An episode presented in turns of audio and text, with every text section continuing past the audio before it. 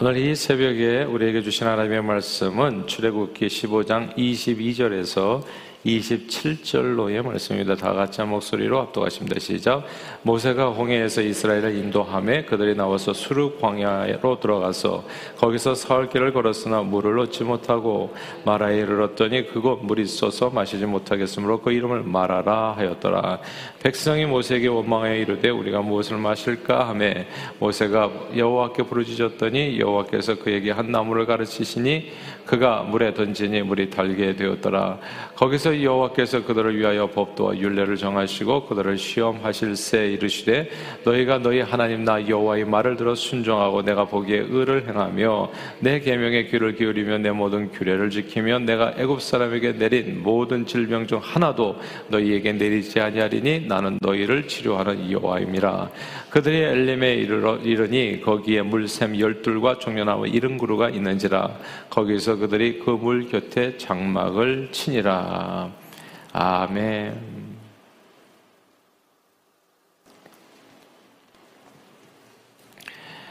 하나님께서 출애굽한 이스라엘 백성을 인도한 것은 물샘 열둘과 종려나무 이른 그루가 있는 이제 엘림이었습니다. 자, 이제 홍해에서부터 이제 엘림까지 가는 거예요. 이 엘림이라고 하는 이곳은 출애굽한 이스라엘 열두 지파에게는 완벽한 안식의 장소였습니다. 물샘이 열둘이 있어서 서로 다툴 필요가 없어요. 각 지, 지파마다 이제 샘 하나씩 차지할 수가 있었습니다. 그리고 종려나무 이른 그루가 있어서 그 나무 그늘 아래 이제 시원하게 쉼을 얻을 수 있었습니다. 자, 하나님께서 이스라엘 백성을 인도한 것은 광야가 아니라 이제 엘림입니다. 그래서 홍해 길을 이제 통과해 가지고 이제 엘림까지 가는 거예요. 근데 이 엘림에 이르기 전에 구원받은 백성들이 첫 번째 시련을 겪게 됩니다. 이스라엘 백성들이 약 사흘간 물 없는 광야길을 걷게 된 것이죠. 오늘같이 언제 어디서나 수돗물이 콸콸 쏟아지는 시대에 예, 이런 이런 시대에는 참 이해하기 어렵 어려울 수 있습니다만 사실 오래 전만 해도 오래 전이 아니죠 수십 년 전만 해도 사실 옛날에 과거에 우물물이나 혹은 아, 겨울물을 사람들은 퍼다가 마시곤 했었습니다. 아, 더운 여름날 이 땡볕에 땀을 많이 흘렸을 때 쉽게 우물이나 겨울물을 만나지 못하게 된다면 그 이제 목마른 고통은 이제 말할 수 없습니다. 사람들은 물, 물, 물, 물을 찾아 헤매이다가 이제 오염된 물이라도 예, 좀 이렇게 만나게 되면 거침없이 들이키게 되는 거예요. 왜냐하면 정말 사람의 몸에 물은 중요하거든요. 한국의 삼국시대 신라의 고승이었던 원효대사가 당나라로 수행을 가던 중 노숙하다가 너무나 물이 말라 목이 말라서 밤중에 해골에 담긴 빗물을 꽃물처럼 마시게 되었다는 일화는 유명합니다. 거의 사람 몸의 이제 70%가 물로 이루어졌는데 사람의 몸에서 물은 필수 요소지요. 만약 우리 몸에서 물이 1%만 부족해져도 사람은 이제 갈증을 느낀다고 하고요. 5%가 부족하면 이제 혼수 상태에 빠진다고 합니다. 그리고 우리 몸의 체내 수분의 10% 이상이 감소하게 되면 이제 사망에 이를 수도 있습니다. 그러므로 물은 가히 인간에게 있어서 이걸 갖다 이제 생명수 생명을 유지하게 하는 생명수와 같다고도 볼 수 있습니다. 그런데 이 생명수가 부족해졌던 거예요. 이스라엘 백성들이 광야길을 사흘쯤 걷게 되니까 사흘간 광야길을 걷게 되면서 이제 이 생명수가 없으니까 이제 살 길이 이제 막 이게 숨이 막히는 이제 고통을 느끼게 된 겁니다. 이 사흘 사흘 광야길을 걸으면서 물 없는 광야길을 걸으면서 이스라엘 백성들은 홍해에서 구원받았던 그 모든 구원에 어제 말씀이 막 홍해 앞에서 막 춤추고 막 노래하고 막 나의 힘이여 구원이여 노래요 막 이랬었잖아요. 근데 나의 힘이여 노래요 구원이여 나의 하나님 이런 찬양을 그 사흘 동안에 다 잃어버리게 되는 겁니다. 야 사람들 그렇게 쉽게 하나님의 은혜를 잊어버려요. 지금까지 지내온 것 정말 하나님이 놀라운 그 은혜였는데 하나님께서 베푸셨던 것은 사흘이 아니라 뭐 40일 뭐 그다음에 뭐 4년, 40년 이렇게 베푸시는 건데 우리는 사흘 만에 그 모든 은혜를 다 잊어버립니다. 현재 목말라 죽을 지경이 되자 왕년에 우리 집에 금송아지 아무런 소용이 없어졌습니다. 그때 저들의 눈앞에 신기루처럼요 물이 나타났습니다. 사람들은 앞 다투어서 그물을 벌컥벌컥 들이폈는데 그물이 소금물이었나요? 이게 쓴물이라고 나오는데 이 그물을 마시자마자 아무리 목이 말라도 목으로 이게 넘길 수 없는 쓴물이었습니다. 그 물을 먹으면 더욱더 갈증이 생기는 그래서 이게 물 없는 곳에 이제 사흘길을 걷다가 우여곡절 끝에 만난 물도 전혀 마실 수 없는 쓴물 그러니까 사람들은 쓰다라는 인생 자체가 아주 쓰디 쓰게 변해버린 거죠. 조금 전까지만 해도 할렐루야 했는데 지금 이 시간에는 막 죽겠다는 소리가 저절로 나오는 겁니다. 그래서 쓰다라는 뜻에 이제 말하라고 그, 그 지명을 이제 그렇게 붙이게 되는 거죠. 그리고 자신들을 애굽에서 끌어낸 모세를 원망하기 시작합니다. 근데 이게 신앙이 없는 사람의 특징인데요. 어려우면 기도하지 않습니다. 어려우면 꼭 신앙이 없는 사람들은 시련이 닥치면 그분의 신앙의 깊이와 넓이를 꼭 알게 되는데 시련이 닥치면 기도에서 하나님을 찾아야 되는데 꼭 사람을 원망하더라고요.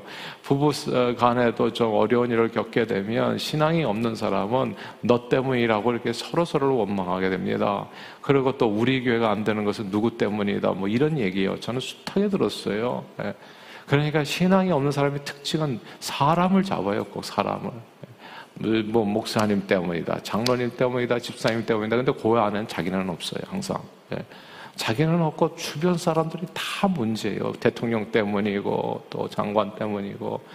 근데 이게 이게 그러니까 이게 문제더라고요. 그래가지고 정말 아무 축복도 받지 못하고 서로 서로 네가 잘했다 내가 잘했다 싸우다가 다 이제 콩가루 가정도 되고 교회도 이제 이렇게 사분오열이 되고 나라도 이합집산하고 그래서 앞으로 한 걸음도 나가지 못하는 일. 그런데 이게 어려운 일이 닥치면 꼭 어, 무엇을 해야 되냐면 사람을 붙들면 안 되고 하나님을 붙들어야 됩니다. 하나님을. 그 순간에 사실 이스라엘 백성의 모세 앞에 원망할 게 아니죠. 하나님 앞에 나가야 되는데 저들은 모세를 원망하게 됐습니다. 그러니까 이게 신앙이 없는 사람의 특징이에요. 문제가 생기면 항상 하나님 앞에 나와서 기도하면 되는데 기도하지 않고 뒤에서 따로 모여서 누군가를 원망하더라. 예, 이제 이게 이제 특징이 되어지는 건데 이게 이스라엘 백성이 그랬다는 얘기입니다. 이스라엘 백성들은 잘 몰랐지만 하나님께서는 이미 보관이 있었어요.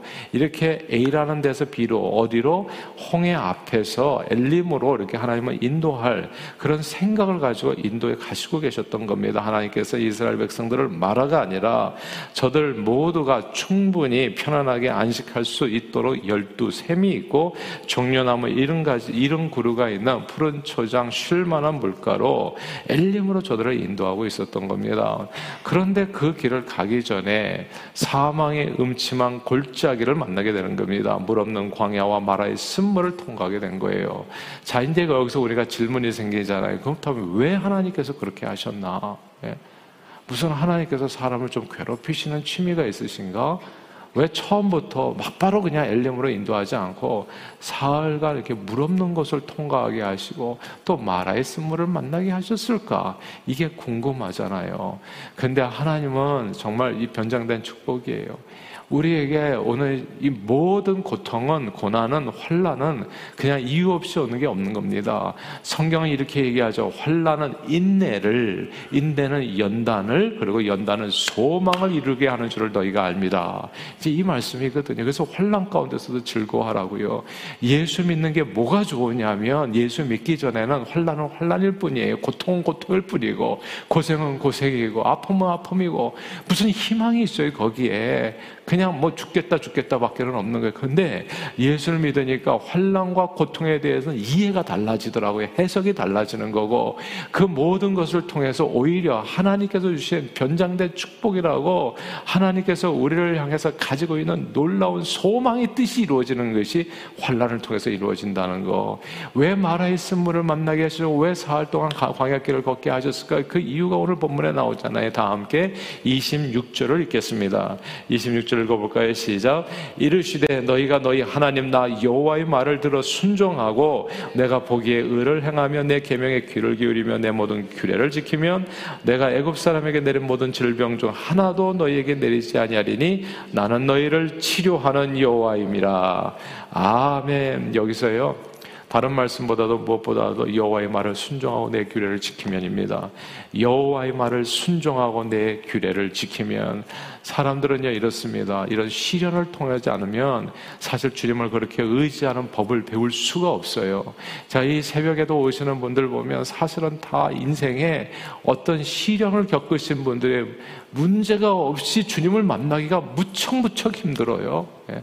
어떤 사람은 문제가 있어도 사람을 원망하느라 주님 앞에 나오지 않고 그러나 개 중에는 문제가 있었을 때 정말 주님 앞에 나오는 사람이 있다고요. 나만 장군처럼 예? 주님 앞에 소경 바디메오처럼 주님을 부르는 사람이 있다고요. 하나님께서 문제를 주시는 이유가 있는 거예요. 그 문제를 통해서 하나님을 알게 하시고 하나님의 말씀에 따라서 살아서 풍성한 삶을 누리게 하기 위해서. 그런데요, 문제가 없으면 어떤 일이, 시련이 없으면 어떤 일이 벌어지냐면 사람이 평안하면 자꾸 서면 앉고 싶고 앉으면 눕고 싶고 누우면 자고 싶어져요. 그러니까 문제가 없어지면 어떻게 되냐면 일요일 날 일정이 이렇게 처음에는 그냥 새벽도 나오고 막 그랬던 분이 문제가 없어지면 슬슬슬슬 한 번씩 빠지기 시작합니다. 아이 좀 편안한데 말이지. 오늘은 좀, 에이, 좀 이렇게 피곤하기도 하고 그러니까. 아, 그래서 수요일 날하고 주일 날 이렇게만 살짝 나오고 이제 이렇게 되기 시작하는 거예요. 근데 문제가 더 없어. 그러면 이제 수요일 날도 살살 빠지기 시작해요. 문제가 더 없어져. 그러면 주일도 빠지기 시작하는 겁니다. 아, 주일날 빠져봤는데 아무 일도 일어나지 않아. 주일날 빠지면 그냥 벼락이 떨어질 줄 알았는데 골프 치다가 골프채가 필요치천돼가지고 여기서 그냥 이렇게 소천하게 될 줄 알았는데 아니 그냥 주일날 나가서 하루 종일 골프를 쳤는데도 불구하고 주일 성수를 안 하고 그런데도 불구하고 안전하단 말이에요. 그렇게 하나님을 떠나게 된 겁니다. 사람들은 하나님의 말씀과 평소 생활과의 관계를 잘 이해하지를 못해요. 하나님의 말씀을 몰라도 인생을 잘 살 수 있다고 생각하는 사람이 무척 무척 많습니다. 기도하지 않아도 된다고 하는 사람들이 기도 열심히 하지 않아도 뭐 대들을 다 그렇게 열심히 잘 살지 않나 이렇게 생각하는 경우가 많다고요. 주변을 보면 예수님을 모르고 말씀을 몰라도 잘 먹고 잘 사는 사람들 얼마든지 발견할 수 있습니다. 이스라엘 백성들도 애굽 땅에서 정말 너무나 많이 봤어요. 늘 우상 숭배하고 바로 왕부터 시작해가지고 하나님을 모르고 사는 그 애굽인들이 세상 누구보다도 잘 사는 거 봤거든요.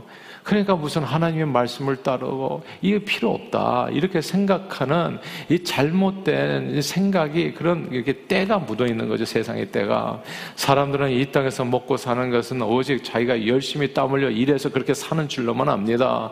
그러나 이 땅에서 살아가는 육신의 생명과 영혼의 생명까지 생명수가 없는 거잖아요. 사람이 살아가는데 정말 생명이 중요한데 물이 중요한데 그 물을 주시는 분 생명 생명을 주시는 분, 이게 처음부터 다시 시작하는 겁니다.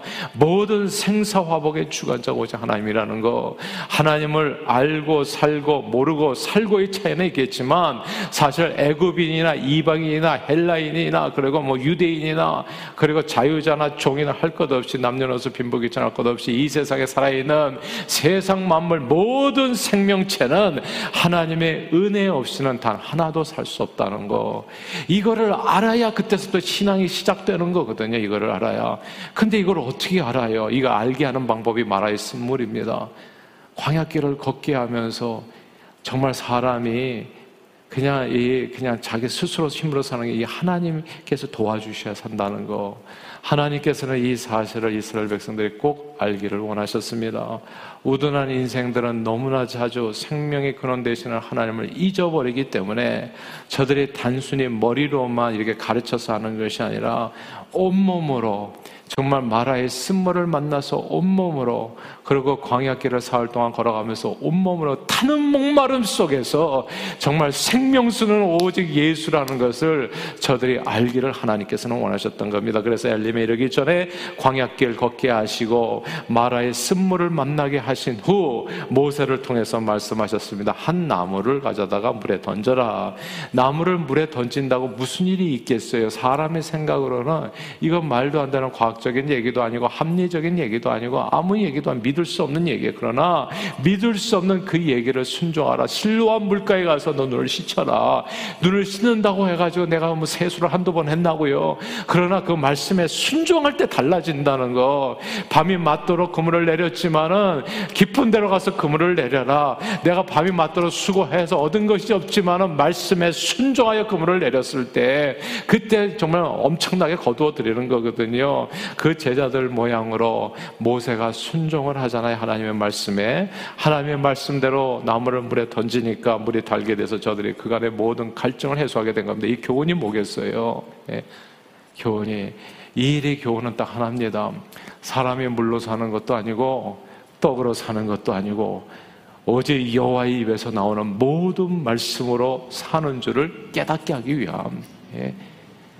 사람이 떡으로 사는 것 아니고 물로 사는 것 아니고 여러분들이 생각하는 건강으로 사는 거, 무슨 이 물질로 사는 거, 이딴 것들이 아니라 하나님의 입으로 나오는 모든 말씀에 순종함으로 산다는 거. 요 사실을 알려주시기 위해서 엘림으로 가기 전에 하나님께서 마라의 선문과 그 3일 동안에 이 광약길을 걷게 하신 겁니다. 사람은 사랑하는 여러분 하나님의 말씀에 순종함으로 삽니다. 우리 믿으시면 아멘 하십시다. 아멘, 아멘. 이 땅에서도 질병에서 벗어나 천수를 누리면서 사는 길, 그거는 하나님의 말씀에 순복하면서 살아가는 겁니다. 그리고 이 말씀에 순종을 기도하면서 영원한 생명을 얻게 된 거예요. 예수님께서는 너희는 무엇을 먹을까, 마실까 얘기하잖아요. 마실까, 입을까, 염려하지 마라. 이는 다 이방인들이 구하는 것이라. 너희 천부께서는 너희에게 있어야 할 것을 다 아신다고 말씀하시면서 오직 하나님의 말씀 따라 순종하며 하나님 나라와 의를 먼저 구하라 그리하면 이 모든 것을 너에게 더하시리라 약속해 주셨습니다. 그러므로 오늘 이 아침에 주님 앞에 나오신 여러분 모두를 주님 이름으로 축복합니다.